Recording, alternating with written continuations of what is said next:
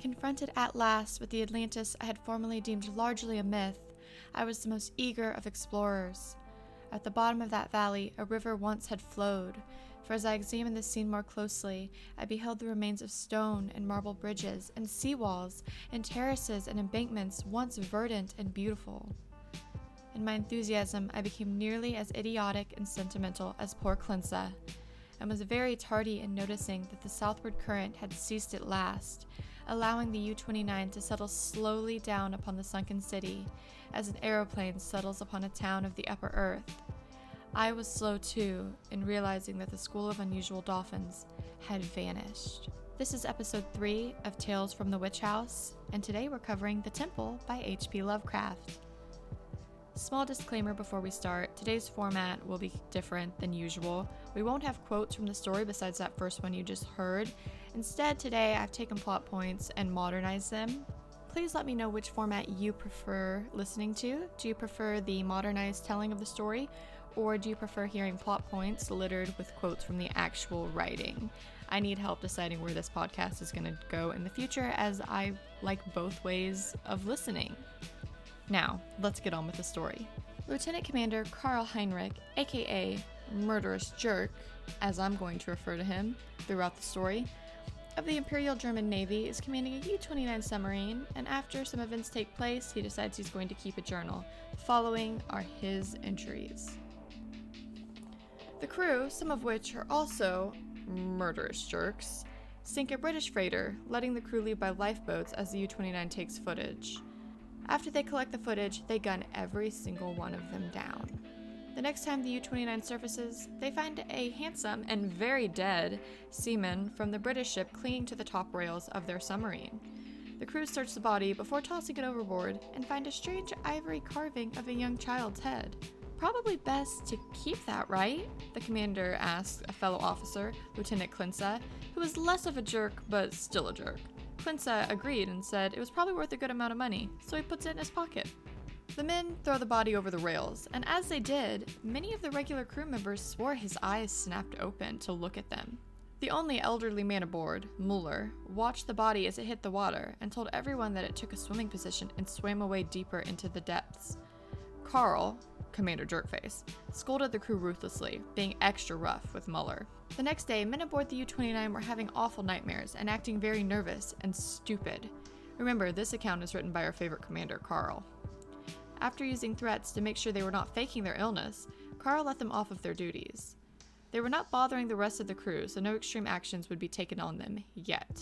The seas were rough and the waves were very large, so they descended to a deeper depth where it was more calm. They planned to lie in wait there to intercept another ship that they had knowledge was coming this way. In the early evening of the same day, they rose to the surface to find the sea was much calmer than it was before. A battleship lay on the horizon, but the U twenty-nine was safe from it. Muller, the elderly man that had received such hate from Carl earlier, was acting like an erratic child. I saw bodies floating by the portholes. Men's faces that I had killed or seen killed were all staring at me. The man we threw overboard yesterday is their leader now, Muller told the commander in an earnest and frightened tone. Carl scoffed and had Muller put in irons, and then proceeded to whip him mercilessly in front of the crew. The crew showed some distress at this, but fear kept them quiet. One seaman spoke up. His name was Zimmer. He asked if the ivory idol could be tossed overboard, but it was declined with a stern look from Commander Carl, whip still in hand. June twentieth, two of the men became violently insane. Though German lives are precious, I killed them both, Carl wrote in his daily entry. The crew accepted it sullenly, and Muller was calmed after the event and went back to work.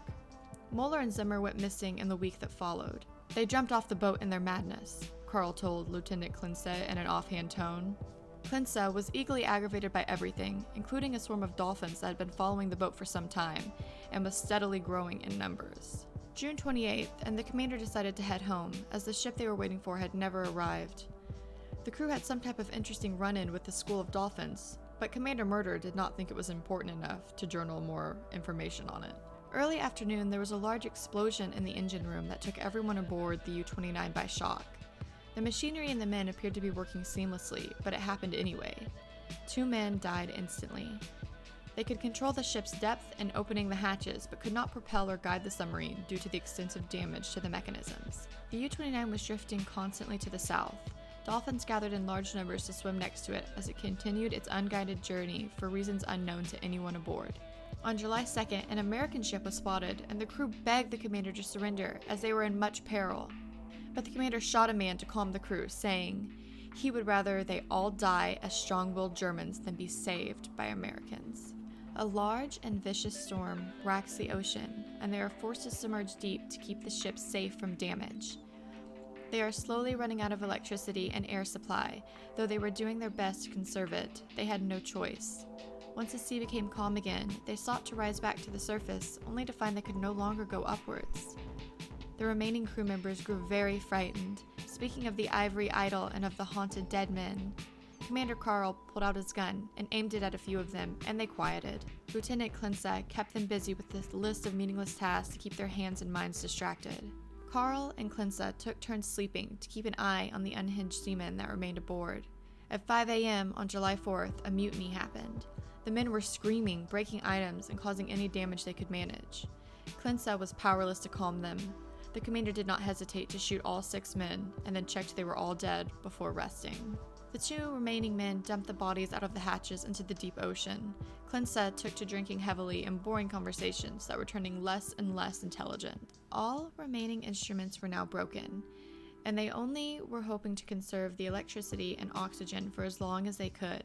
When they looked out the tower's large windows at the ocean around them, they saw the mass of dolphins still swimming with the submarine, though both men knew it was far too deep for air-breathing mammals to exist.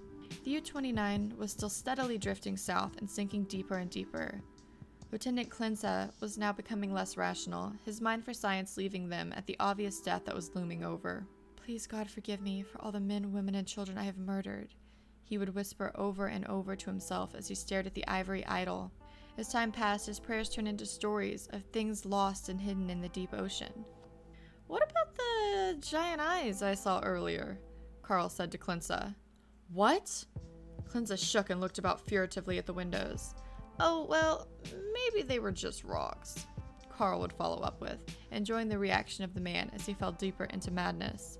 Occasionally, the commander would feel sympathetic to Klinsa. After all, he was a German. "Klinsa, you know that you are mad at the thought of your inevitable demise, right?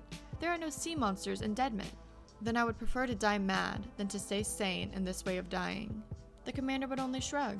"Okay, if you want to be that way, but you are not a good man to die with. I know that my sons and other men's sons will be taught to be like me, and that is all I need to die proudly." August ninth, they finally saw the ocean floor and scanned it with their powerful searchlight. To their surprise, they saw strange shapes with plant overgrowth and what appeared to be unfamiliar carvings. It frightened Klinsa, as he was already unhinged, though the commander assumed there had to be logical reasons for their existence here.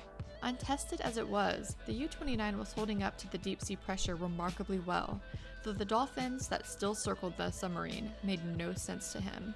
August twelfth was the day that Klinsa finally lost his mind. "He is calling and we must go. We must repent and find peace within the ocean, with the dead men. It is our last chance." He yelled and grabbed the commander's arm, dragging and pulling him towards the hatch from out of the library. The commander once again tried to explain that he was suffering from pure madness, but Klinsa said very calmly that this was the way he wanted. Commander Carl obliged, for who was he to say that when a man could or could not end his own life? "Would you mind leaving the ivory idol, though? It is rather pretty, and if I should get rescued, I would still like to sell it," Carl asked nonchalantly as he turned the levers to release the hatch that would send Klinsa to his death. Klinsa just laughed and shook his head. Carl shrugged, and Klinsa went out of the hatch without hesitation.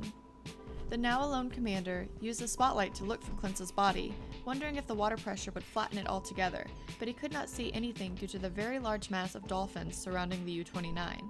He thought of the ivory idol for some time, and wished Klinsa was around to pick on, to distract him from the end he knew was approaching him. The next day he went to the tower to use the searchlight on the ocean floor as it distracted him from his solitude, and he saw there was a deep drop-off ahead. The submarine went over the edge, but did not drop immediately, but instead started a slow descent. He shined the light directly below him to look at the marine valley. Our murderous protagonist was baffled at what he saw below him. Edifices and statues adorned with carvings he did not recognize, buildings with architecture beautiful and preserved, and he knew he was looking upon Atlantis, though he previously had determined it was a myth. Carl was filled with joy and excitement at the find, and spent time coming up with a plan to explore his discovery, though he was alone, very deep in the ocean, where he was sure to perish eventually. "Oh, the dolphins have gone," he noted offhandedly. The U twenty-nine came to rest on a paved plaza in the center of the very large city. On one side of it was a large and beautiful temple, hollowed from solid rock. The doors sat wide open, pitch-black darkness within, and the roof was held with large and marvelous pillars covered in ancient carvings of beautiful people, priests and priestesses, he assumed, bearing strange ceremonial devices completely untarnished by the water. The commander spent most of his time left gazing at the city before him, wasting tons of electricity to pass the light over it. He wanted to see what lay within the blackness of the temple's doors, but alas, the light would not pierce it. Not knowing what the pressure would do to his body, he donned his metal diving suit, portable light, and breathing gear. "The hatching mechanism will be difficult to manage, but I, a man of science and of German will, shall make it work," he said out loud to no one, and in fact, he did make it work. He stepped out onto the seafloor to explore the city before him. The date was August sixteenth, and he explored the streets of the dead city all alone. No noise could be heard, and he found no skeletons in any place that he visited. He learned some knowledge of the city and its practices, but he did not bother to write any of it down. He stayed out until his flashlight battery died, and then he returned to the U twenty-nine to recharge it and visit the temple the next day. As he went to charge his portable battery, he realized the equipment to do so had been damaged in the mutiny.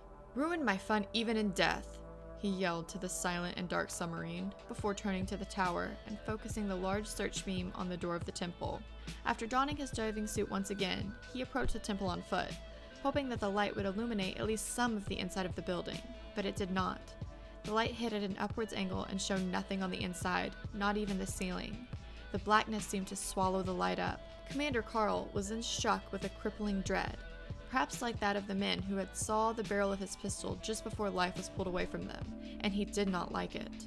He went back to the submarine at once and turned off all the electricity so he could save it for emergencies. The next day was spent in total darkness, thinking about things that threatened to overtake his fragile grasp on his sanity.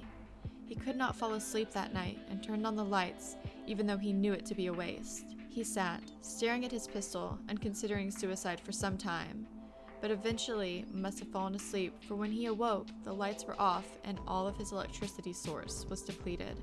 He lit a few matches and continued to think about his soon-coming death. As he did so, the image of the ivory idol floated past his mind's eye, and then he realized the carvings on the temple were of the same angelic child. Dazed by the knowledge, yet not terrified, he took a sedative and went back to sleep. He dreamed of drowning people and the dead faces of long dead men staring at him through the ship's portholes. When he at last woke, he was filled with an unquenchable urge to visit the temple, and grew more and more strong with every passing minute, and he realized then that this was the madness that took Klinsa and all the men before him. He looked out the U twenty-nine's windows and saw a strong, palpable light shining out of the doors, and figures dancing within. Much to his confusion, though, the light illuminated the inside of the submarine enough that he could navigate and pick up objects, something only a real light source should allow. Then he heard the singing piercing the walls of the completely soundproof vessel. It was a chanting mixed with an ethereal singing. He lit a match and took another sedative, which calmed the delusions a bit. Again he went to the tower, though he had no light to shine now, and saw the same light inside the temple, and the same figures waltzing and moving around inside. As he looked, he saw more and more visions, things he could not possibly describe to pen and paper. His impulse to visit the temple became more than he could deny. His iron German will bested, he once again put on his diving suit and all the air he had left, and chronicled this tale to let go of once he exited the submarine for the final time. "I have no fear, for as the madness takes me, I shall die of suffocation, calmly, like a German, walking up the stairs to that primordial shrine that calls to me." And that's the end of the story. I like the slow decline of every character into madness. That is a theme that I love in any story or any movie. I find it to be very interesting, and though slow paced, it is very worthwhile to see him succumb in the end. What do you guys think?